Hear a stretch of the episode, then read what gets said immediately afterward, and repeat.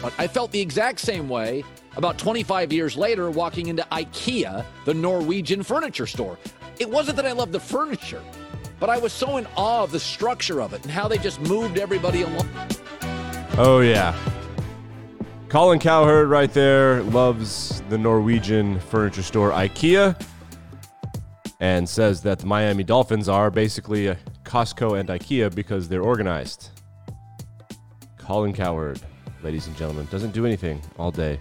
Doesn't know that IKEA is from Sweden, not Norway. This is interesting to see your daily sports podcast about news, narratives, takes, and gambling.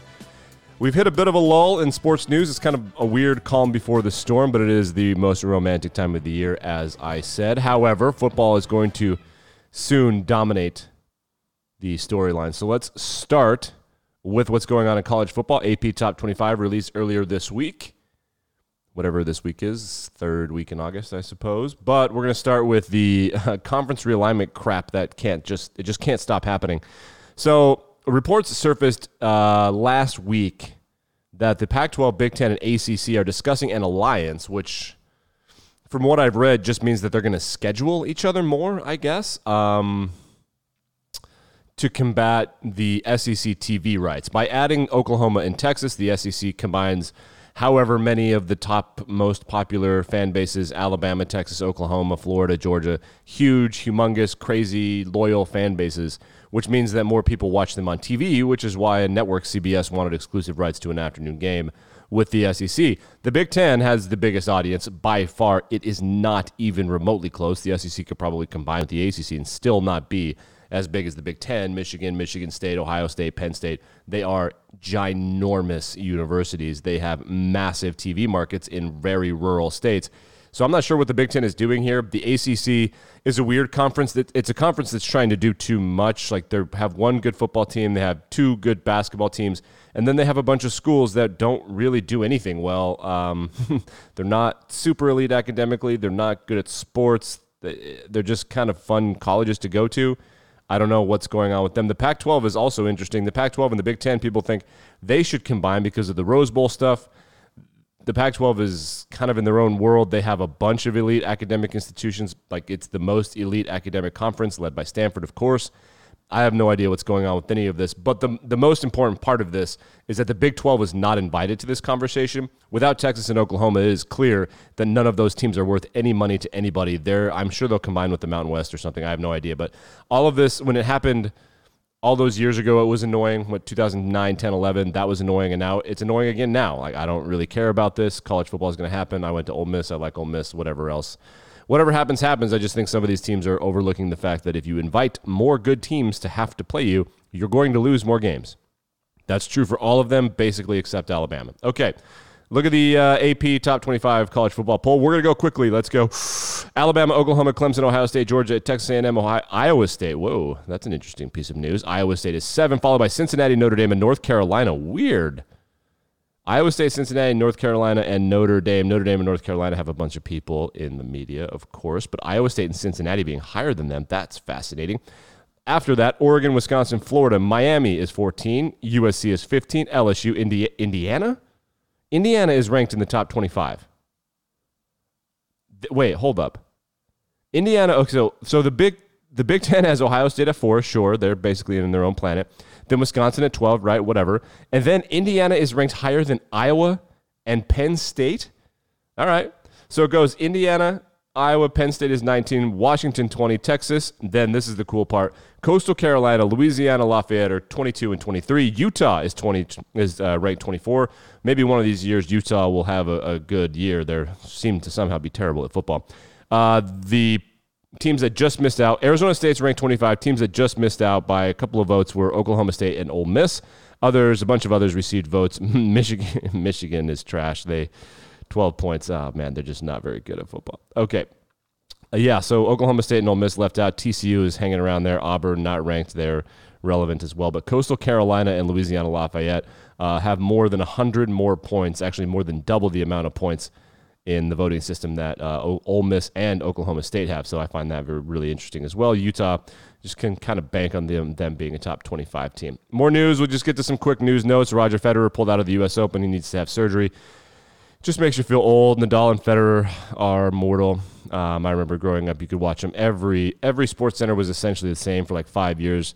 It was how, especially in the summer, it was Miguel Cabrera is the best hitter we've ever seen. Tiger Woods is unstoppable, and Federer and Nadal, and that um, seems to be very very near the end. He needed surgery, so maybe next year he'll be back, but does not look good. Sha'Carri Richardson, the Olympic uh, sprinter, the woman from the United States who was disqualified due to positive cannabis tests, is now going to race the three Jamaican women who finished first, second, and third in the Diamond League. If you're a big track and field nerd, it's called the Diamond League.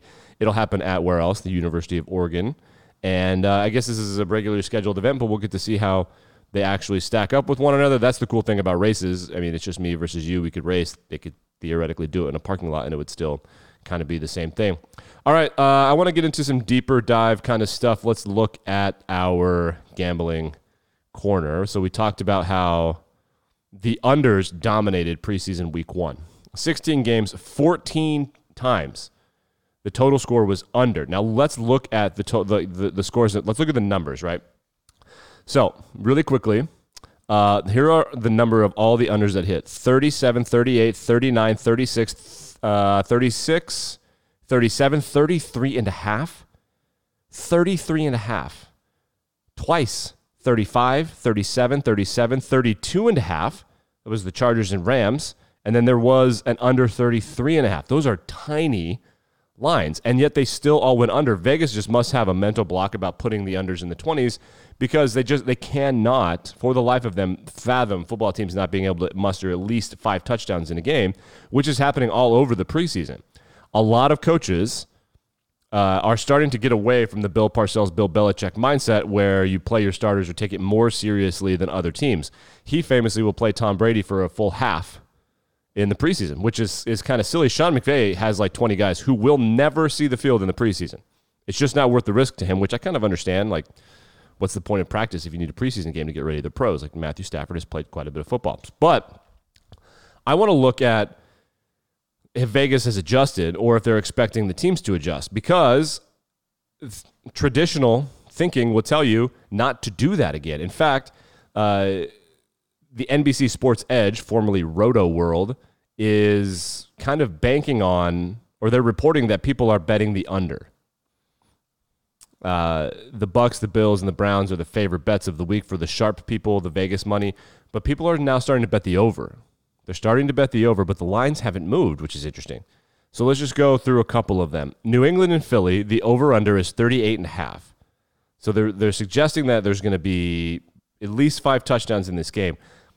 I don't see it. Why? So preseason week 3 was typically the quote unquote dress rehearsal where the starters played and there was game planning people think that this might be that week, preseason week two, and then preseason week three is the one where you kind of round out the back end of your roster.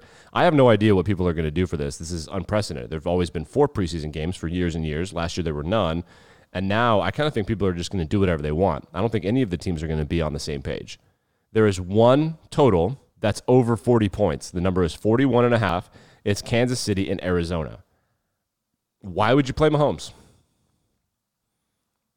You know, like why? What's the point? If you're Arizona, why just play Kyler? But what that mean? What for a couple snaps just to make sure you've remembered how to take a snap? I guess. Even then, I, I don't really see the point of doing that. So preseason week two, 37, 37, 37, 35, 35, 35, 38. Then we jump to regular season week one. Listen to these 51 and a half, 51 and a half, 50, 45, 44, 48, 43. You got none in the 20s and none in the 40s in the preseason. It's getting kind of weird out there. I think I don't under no circumstances do I think the unders are going to go 14 and 2 again.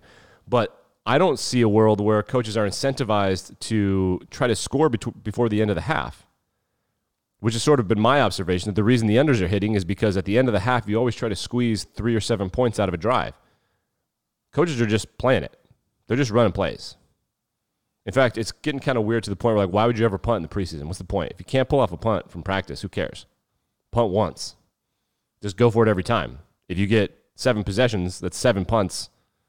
That's seven more plays. That's like a statistical. You get 100 more plays in the preseason if you do it right. I don't, whatever. All right. So uh, I wanted to also uh, take a look at various. Fa- oh wait, wait, wait, wait. We want to go back to rookie of the year stuff. So the way the rookie of the year lines are moving is kind of interesting. So the heavy favorite for rookie of the year is pretty obviously going to be Trevor Lawrence. He's plus 300, which means if you bet $100, you win 300. Followed by Justin Fields. That's a big change. Justin Fields was not in the top five. He now is. The other thing that's interesting is Mac Jones is increasingly a, a heavier favorite, but he's getting jumped. So he was at one point the third or fourth favorite. Now he's the sixth favorite, if I'm count correctly. Seventh favorite. We'll pull it up. We might as well pull it up for you guys. So Mac Jones is now the seventh favorite to win Rookie of the Year, right? But his number went down. It used to be plus 1,200. Some books had it at plus 1,400. He's been jumped by Najee Harris, Kyle Pitts, and Justin Fields. I have Trey Lance to win Rookie of the Year and MVP. Actually, no, excuse me. I have Trey Lance to win MVP because I always do a, a favorite and a long shot. I have Matthew Stafford and Trey Lance. The Cubs won the World Series. Get off me. Anything could happen. The only thing I think that cannot happen is a non quarterback. There are just too many quarterbacks making their debuts, and they all looked apparently really good. A couple of them are going to start out of the gate, it would appear. It's just strange to me that these numbers keep going down. Is there an offset where people think that there's one that's not going to win it? Kyle Pitts at plus a thousand. I just, I mean, how many? What would he have to do to be better than one of these quarterbacks? Trevor Lawrence. So these the rookie of the year numbers are moving to the point where it's almost not even worth yeah, I'm not even sure it's worth betting, to be very frank with you. Yeah, I don't I don't think there's any way. I don't think there's any way you could bet rookie of the year. MVP odds is something we'll talk about later in the week as well, and we'll we'll start to get to more previews. And as as the NFL preseason week two comes back around, we'll look at where all the money is going in Vegas because I think it's going to be. I still haven't wagered on the preseason. Still scared. Maybe we'll wait till next year. But DFS daily fantasy. Uh, apparently, there's a lot of money to be made in the preseason. It can be a lot of fun. So we'll get into that on Wednesday and Thursday. Interesting to see. We'll be back same time, same place tomorrow. Like, rate, review, subscribe, etc., etc. Thanks for hanging out.